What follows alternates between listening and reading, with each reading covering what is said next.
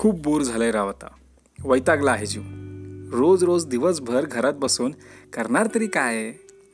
असेच काहीसे शब्द तुमच्या कानावर रोज पडत असतील.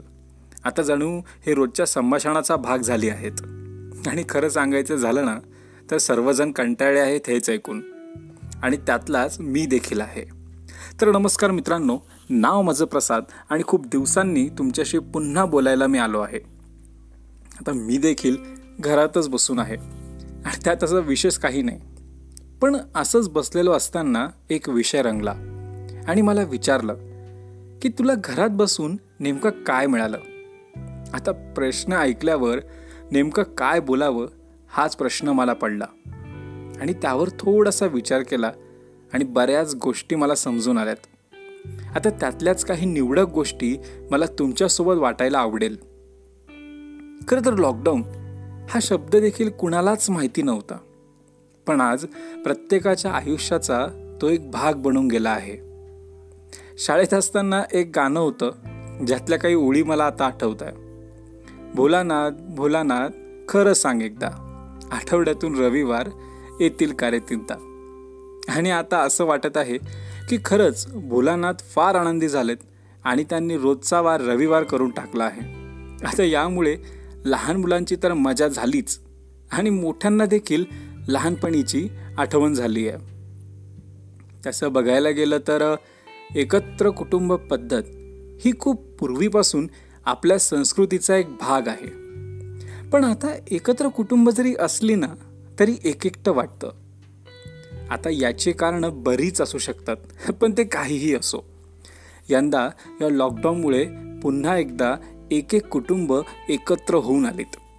वाद विवाद सुसंवाद यांमुळे मनोरंजन पण पुष्कळ झालं इतर वेळी एका कोपऱ्यात शांत बसून राहणाऱ्या आजीबाईंच्या गोष्टी ऐकायला मिळाल्या. आणि बाहेरच्या पक्ष्यांच्या आवाजाने तर वातावरणात एक नवाच उत्साह भरला. सापशिडी चोर पोलीस शिपाई असल्या बैठकी खेळांनी पण खूप दिवसांनी हजेरी लावली ना? एकीकडे कोरोना वाढत होता आणि दुसरीकडे ताई किराणा संपत होती. आता दरवेळी काही चटपटीत खावशी वाटलं की घराबाहेर धाव घ्यायचो. पण यंदा ताईच्या हातच्या चवेनं नक्कीच तुमचंही मन जिंकलंच असेल. आईचं रागावणंही कधी ऐकलं नसेल पण तीही हौस या लॉकडाऊनने पूर्ण केली. आता बऱ्याच गोष्टी वेळ गेल्यावर समजतात आणि त्यातलं सर्वात महत्त्वाचं म्हणजे आईची रोजची कसरत. आपल्याबद्दलची तिला असलेली काळजी. अगदी डोळ्यात पाणी आणणारे प्रसंग नक्कीच तुमच्यासोबतही घडलेच असतील.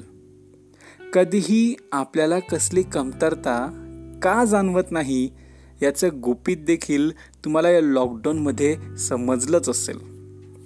थोडक्यात बाबांचं आर्थिक नियोजनाचं सूत्र तुम्हाला कळलं असेल. एकाम टेपडे बसण्यापेक्षा काहीतरी शोधाशोध करताना बऱ्याच लोकांना आपली जुनी एखादी वही शाळेचं पुस्तक फोटोचा अल्बम तर नक्कीच सापडला असेल.